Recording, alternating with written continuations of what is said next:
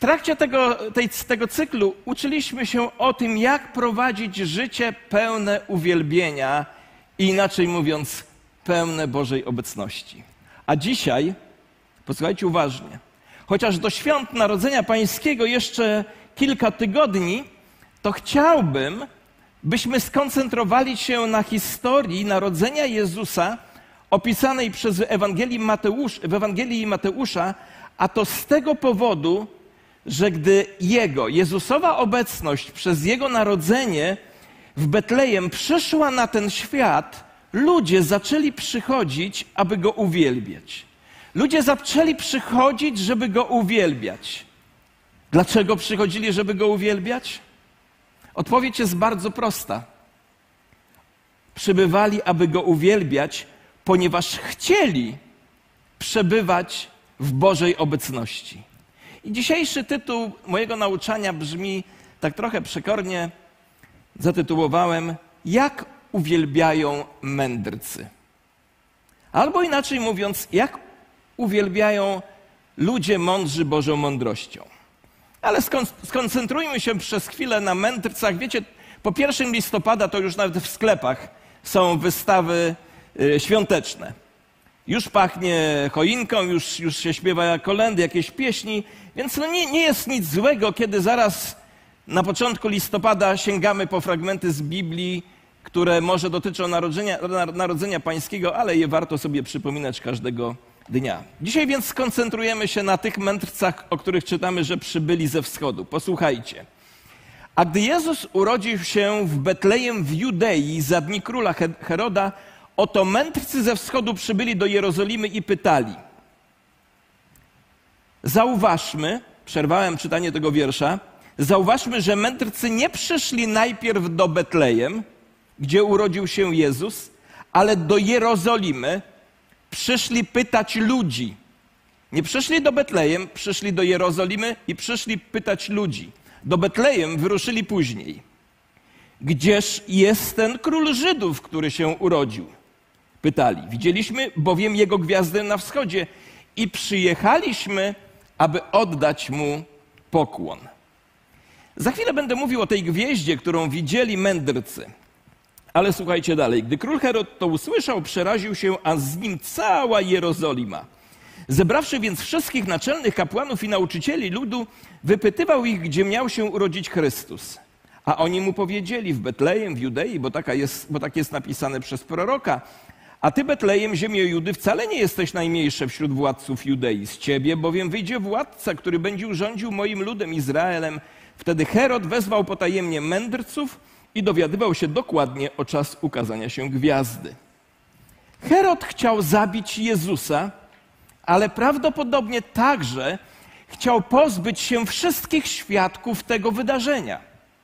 Dlatego potajemnie wypytywał i wzywał mędrców. Zwróćmy uwagę na to, że mędrcy przybyli tam, to jest bardzo ważne, po narodzeniu Chrystusa a nie w dniu jego narodzin. A posyłając ich do Betlejem, powiedział: Jedźcie i wypytujcie, wypytajcie się dokładnie o to dziecko, a gdy je znajdziecie, donieście mi, abym ja pojechał i oddał mu pokłon. Zwróćmy uwagę na to, że Herod mówi o dziecku, nie o noworodku. Prawda jest też taka, że wcale nie zamierzał oddawać mu pokłonu. Oni więc Wysłuchawszy króla, odeszli, a oto gwiazda, którą widzieli na wschodzie, prowadziła ich, aż przyszła i zatrzymała się nad miejscem, gdzie było dziecko. Zauważona przez nich gwiazda była niezwykłym zjawiskiem. Jeszcze raz zwróćmy uwagę na fakt, że Jezus nie był już wówczas noworodkiem, ale był dzieckiem. A gdy zobaczyli gwiazdę, ogromnie się ucieszyli. Kiedy weszli do domu, zobaczyli dziecko z Marią, jego matką, i upadłszy, oddali mu pokłon, potem otworzyli swoje skarby i ofiarowali mu złoto, kadzidło i mirę. Lecz będąc ostrzeżeni przez Boga we śnie, aby nie wracali do Heroda, powrócili do swojej ziemi inną drogą. Zauważmy jeszcze w powyższym fragmencie, mędrcy weszli do domu, a nie do gospody, nie do stajenki, aby zobaczyć dziecko. I jeszcze raz przeczytam to zdanie. Ostrzeżeni bo, przez Boga we śnie, aby nie wracali do Heroda, powrócili do swojej ziemi inną drogą. Z tekstu widzimy, że mędrcy przyszli, aby oddać cześć Jezusowi, aby go uwielbić. I w tej historii odkryjemy trzy niezwykle ważne rzeczy o uwielbieniu, których możemy się nauczyć od mędrców. I jeśli będziemy mądrzy, w taki sam sposób będziemy także uwielbiali Pana Boga. Po pierwsze, od mędrców możemy się uwielbienia, które jest pełne wyczekiwania, pełne oczekiwania. To jest pierwsza rzecz, którą się uczymy od mędrców. Niezmiernie ważny element uwielbienia. Uwielbienie pełne wyczekiwania, pełne oczekiwania. Zobaczmy, że mędrcy oczekiwali, że coś się wydarzy, kiedy wejdą do obecności króla. Posłuchajcie uważnie, oni najprawdopodobniej przebyli trasę 1600 kilometrów, aby go zobaczyć. Jechali na uwielbienie 1600 kilometrów. To nie była droga pomiędzy Piasecznem, Pruszkowem, y, Ciechanowem, Półtuskiem do Warszawy, tylko to było 1600 kilometrów. Ci mędrcy są określani także słowem magowie. Wszystko wskazuje na to, że to byli Żydzi, którzy jeszcze pochodzili z tych dawnych czasów, kiedy Żydzi zostali wygnani do innych krajów. Przypomnę teraz kilka fragmentów dotyczących magów z księgi Daniela, którą nie tak dawno rozważaliśmy w ramach cyklu Nieustraszone życie w burzliwych czasach. Posłuchajcie z księgi Daniela. Taki fragment o magach. Wtedy król rozkazał zwołać magów, astrologów, czarowników i chaldejczyków, aby opowiedzieli królowi jego sen. Przyszli więc i stanęli przed królem. Nasi mędrcy należeli do grupy magów. Tak już jest, że każdy z nas narodził się z tęsknotą i pragnieniem poznania rzeczy ponadnaturalnych. Nawet jeśli nie byłeś częścią Izraela, nie znałeś Boga, wciąż miałeś w sobie głód poznania ponadnaturalnego wymiaru Boga. Dlatego w niektórych kulturach do dzisiaj spotykamy szamanów, czarodziei, wróżbitów. Z tego powodu powstały horoskopy, bardzo bzdurne i grzeszne rzeczy. A to dlatego, że my ludzie mamy wewnętrzną potrzebę poznawania rzeczy nadprzyrodzonych. Dowodem na tym chociażby jest to, że magów spotykamy w Egipcie za czasów Mojżesza. A teraz posłuchajcie. Wielu teologów i historyków wierzy, że opisany w Biblii mag i czarodziej o imieniu Balam, który rzucił klątwy na ludzi, jest ojcem magów. Może nie pamiętacie tej historii z nim, ale król Moabu polecił mu, aby on rzucał przekleństwo na Izraela podczas ich wędrówki na pustyni. Jednak Bóg mu na to nie pozwolił, a co więcej, to właśnie Balaam jako pierwszy prorokował o betlejemskiej gwieździe. Prawdopodobnie więc właśnie stąd owi mędrcy dowiedzieli się o gwieździe i o nieznanym Bogu. Spójrzmy do Księgi Mojżeszowej, do Księgi Liczb. Ten prorok mówi tak: Ujrzę go, ale nie teraz. Zobaczę go, ale nie z bliska. Gwiazda wzejdzie z Jakuba, berło powstanie z Izraela i podbije książąt Moabu oraz wytraci wszystkich synów Seta. A zatem owi mędrcy, owi magowie przybywają z Persji i dowiadują się o, o gwieździe z proroctwa właśnie Baalama. Pewnego dnia, tak to sobie wyobrażam, zauważają gwiazdę i ruszają w podróż. I posłuchajcie, to była podróż. Ta podróż na uwielbienie zajęła im około dziewięciu miesięcy i nie byli wstający w dniu narodzenia Jezusa Chrystusa. Wyobrażacie sobie podróż na spotkanie uwielbieniowe dziewięć miesięcy trwającą? Nie wiemy, jak długo też pozostali z wizytą, kiedy odwiedzili Jezusa, który był wtedy najprawdopodobniej dzieckiem tak pomiędzy dziewiątym a osiemnastym miesiącem życia. A możemy to wywnioskować na podstawie tego, że Herod kazał zabić dzieci od drugiego roku w dół. Jezus więc był malutkim dzieckiem, ale nie noworodkiem, a oni przybyli do jego domu, a nie do gospody czy do stajenki. Ale gdy zobaczyli gwiazdę, posłuchajcie, ogromnie się ucieszyli, kiedy weszli do domu, zobaczyli dziecko z Marią, jego matką, i upadłszy, oddali mu pokłon, potem otworzyli swoje skarby i ofiarowali mu złoto, kadzidło i mirrę. A teraz weźmy pierwszą osobistą lekcję z tej historii. Skoro oni, posłuchajcie, skoro oni byli w stanie włożyć tak wiele trudu, aby znaleźć się w Jego obecności, dlaczego Ty i ja nie mielibyśmy włożyć w to choć odrobinę wysiłku? Czujecie temat? Skoro oni włożyli tyle trudu, żeby znaleźć się w Jego obecności, dlaczego Ty i ja nie moglibyśmy włożyć w to choć odrobinę wysiłku? Oni wiedzieli, oni wyczekiwali, oni oczekiwali. Nie wiem jak wy, ale powiem wam, moim marzeniem jest to, Joanna dzisiaj też o tym dużo mówiła, to ma związek z tym, co Asia mówiła, i moim marzeniem jest to, żeby już na kilka dni przed niedzielnym spotkaniem Kościoła pojawiła się w Twoim i moim sercu ekscytacja, że wraz z innymi Bożymi dziećmi wejdziemy razem w harmonii, nie przerywając sobie niczym w Jego obecność. Zgadzacie się z tym, czy nie? Proszę? Po pierwsze, więc uczymy się od mędrców uwielbienia, które jest pełne oczekiwania i pełne ekscytacji. Pamiętam, kiedyś byłem na konferencji chrześcijańskiej, wtedy tego człowieka nie znałem, dzisiaj jest moim kolegą, to było ponad 30 lat temu. Obudził się rano, mieszkaliśmy w jednym pokoju w hotelu i on mówi takie zdanie na, podczas pobudki. Na początku sobie pomyślałem, ale niezły dziwak. Mówi do mnie tak, ciekaw jestem, czym mnie dzisiaj Pan Bóg zaskoczy. Ale to jest właśnie uwielbienie pełne oczekiwania. Czeka, ciekaw jestem, czym dzisiaj Pan Bóg mnie zas, zaskoczy. Po drugie, od mędrców uczymy się uwielbienia pełnego ekscytacji. Czy czasami słychać mnie, jak ja tu śpiewam z przodu? Słychać, widać, jak czasami podskakuję? Mam 60 lat i się tego nie wstydzę. A widać mi czasami, jak klęczę? Proszę? Tak. Bo uwielbienie powinno być pełne ekspresji. Tego się uczę od mędrców. Uwielbienia pełnego ekspresji. A gdy zobaczyli gwiazdę, posłuchajcie, ogromnie się ucieszyli. Ogromnie się ucieszyli. Kiedy weszli do domu, zobaczyli dziecko z Marią, jego matką i upadłszy oddali mu pokłon.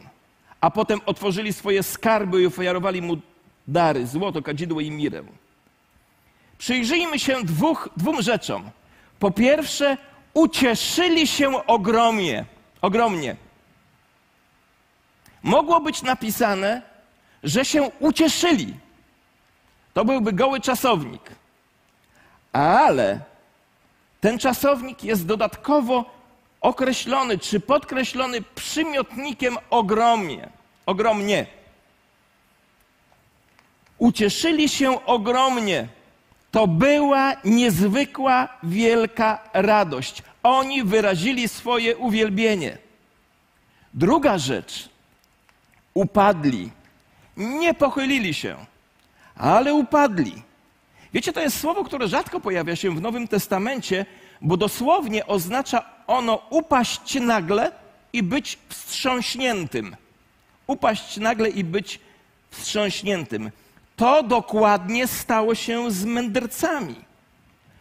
Upadli na ziemię, będąc pod ogromnym wrażeniem. Ci mężczyźni weszli do domu, zobaczyli maleńkie dziecko i upadli na ziemię, ponieważ byli pod ogromnym wrażeniem Jego obecności. I coś Wam powiem w szczerości. Byłoby bardzo dobrze, gdybyśmy tak od czasu do czasu upadali na ziemię w Bożej obecności i tą Bożą obecnością byli wstrząśnięci do głębi. A teraz eksperyment.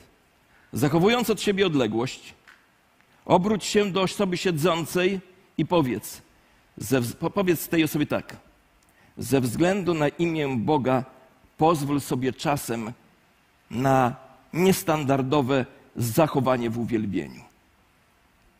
Ja będę wam to mówił, a wy powtarzajcie sobie nawzajem. Ze względu na imię Boga pozwól sobie od czasu do czasu na niestandardowe uwielbienie.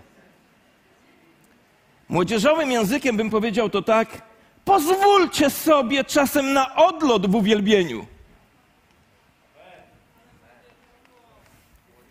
Ze względu na Boga, Boga wszechświata, mędrcy upadli na ziemię i uwielbili go.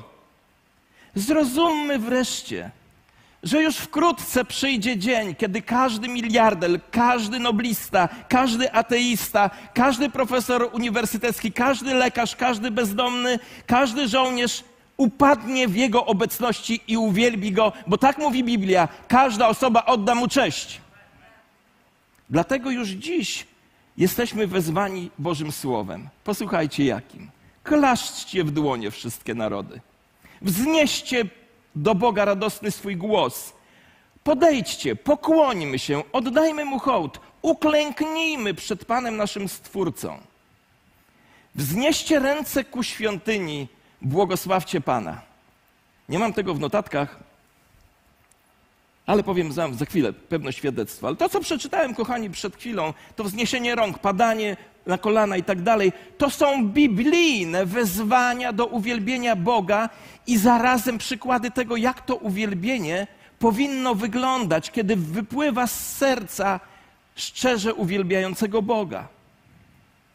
Prawda jest też taka o większości z nas, że większość z nas dorastała w kościele, gdzie nie podnoszono rąk, gdzie staliśmy sztywni z książeczkami do nabożeństwa lub śpiewnikami w rękach.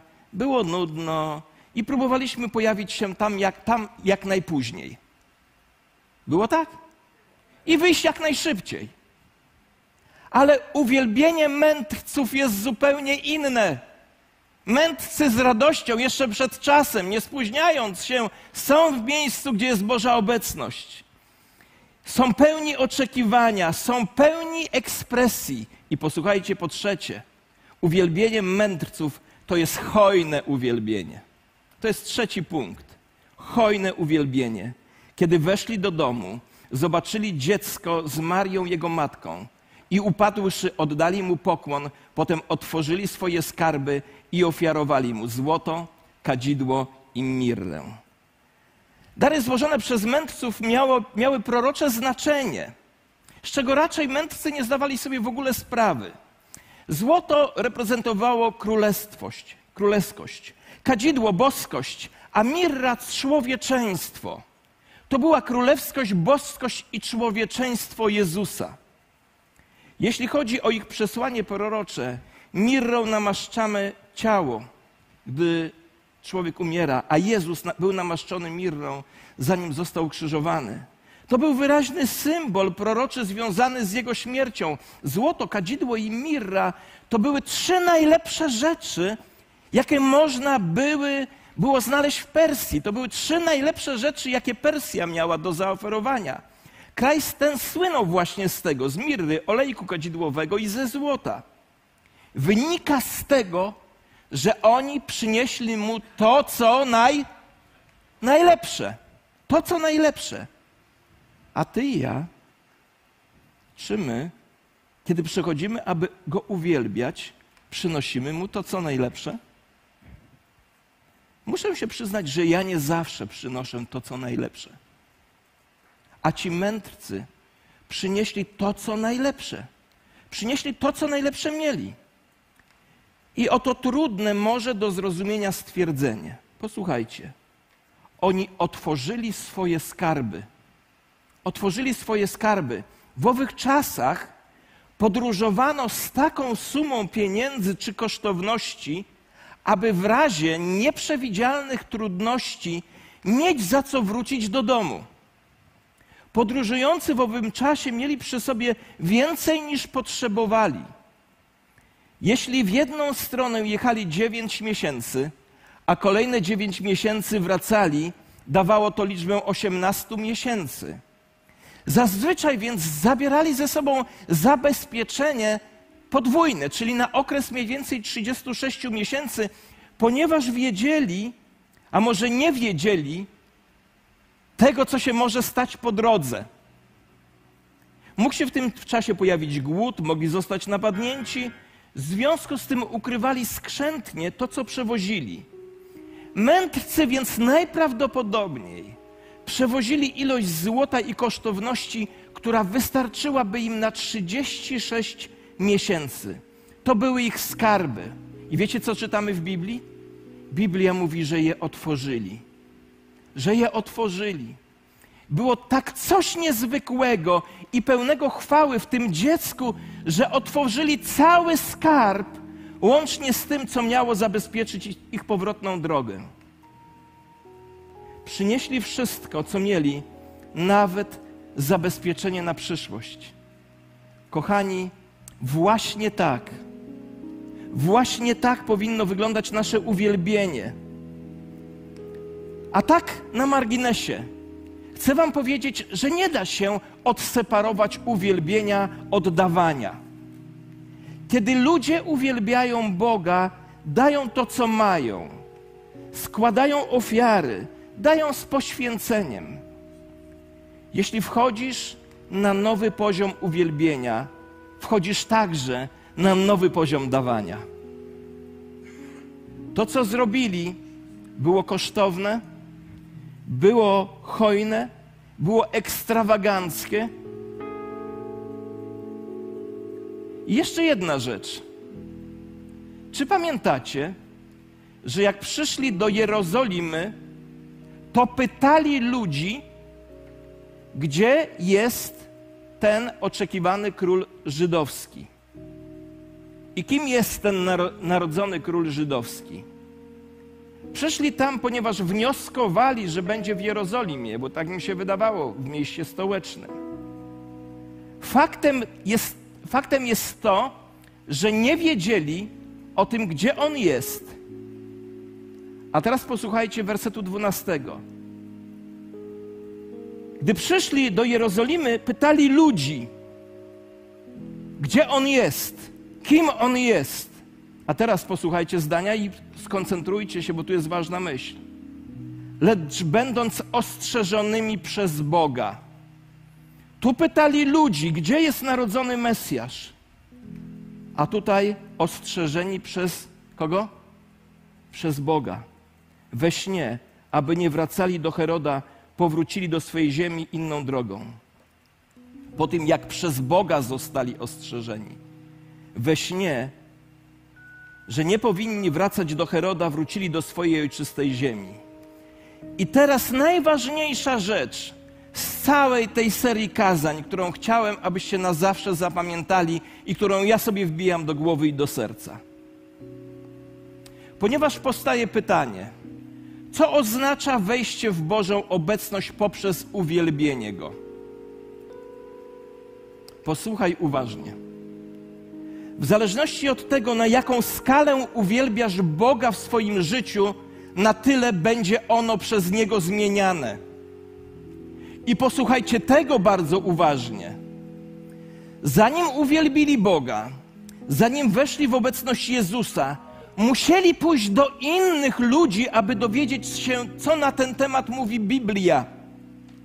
Natomiast po tym, jak weszli w Jego obecność, Bóg już mówił bezpośrednio do nich. Czujecie? Zanim weszli w Bożą obecność, musieli pytać ludzi, a gdzie On jest, kim On jest. Ale gdy doświadczyli Jego obecności, to już Bóg bezpośrednio mówił do nich. Jeśli nie jesteś człowiekiem uwielbienia, zawsze będziesz musiał pójść do kogoś i zapytać, co to znaczy. A co znaczy to, a co znaczy tamto? Jak mam rozumieć to, jak mam rozumieć tamto? A moim pragnieniem jest to, żebyśmy wszyscy wchodzili w Jego obecność regularnie, a wtedy Bóg będzie mówił bezpośrednio do każdego z nas. Pomyślmy o tych dzisiejszych trzech podpunktach czy punktach. O uwielbieniu pełnym wyczekiwania, pełnym oczekiwania, o uwielbieniu pełnym ekspresji i o uwielbieniu hojnym Mędrcy wyrazili uwielbienie nie tylko wewnątrz swoich serc. Ich uwielbienie było widoczne przez ich ciała, było bardzo ekspresyjne. opisały, odbyło się w sposób, jaki opisuje Biblia. I być może dzisiaj Bóg mówi do ciebie, abyś już przestał się przejmować tym, jak wyglądasz podczas uwielbienia, ale żeby ono było pełne ekspresji. I trzecia rzecz, oni ponieśli wielkie koszty finansowe, byli hojni. Takie było ich uwielbienie, takie było ich dawanie. I myślę, że to, co Bóg chce nam dzisiaj na koniec powiedzieć, to to, że pragnieniem Jego serca jest to, żebyśmy jako Kościół, czyli każdy z nas indywidualnie, żebyśmy byli ludźmi, którzy wyczekują, oczekują, że Bóg zadziała podczas uwielbienia i dlatego pragną Go uwielbiać, bo pragną Go usłyszeć.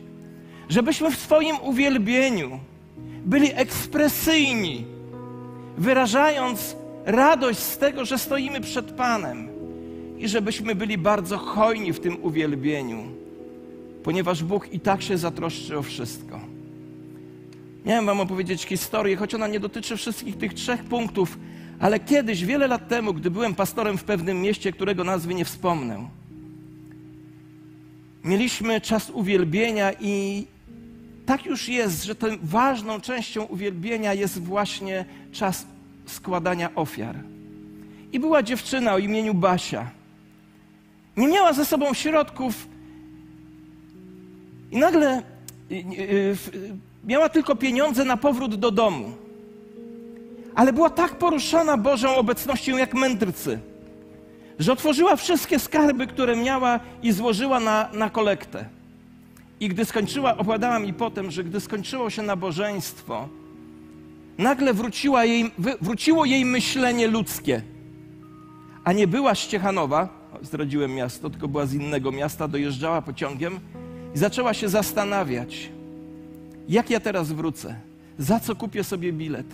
I tak siedząc w rzędzie, to jest autentyczna historia, to nie bajka. Siedząc w rzędzie, otworzyła Biblię, tak na chybił trafił. Wiecie, co było w Biblii? banknot 100 złotowy. E, włożyła kiedyś i zapomniała. Na pewno tak było. Nieważne jak było. Prawda jest taka, że kiedy przychodzimy do Boga z otwartymi sercami i z oczekiwaniem na Jego działanie, kiedy jesteśmy w, w tym ekspresyjni, wyrażamy stan naszego serca, a przy tym jesteśmy hojni, Bóg się o nas zatroszczy, jeśli robimy to ze szczerego serca.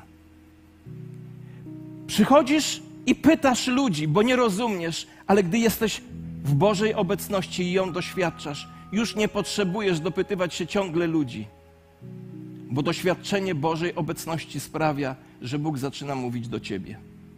Proste trzy lekcje? Bardzo proste.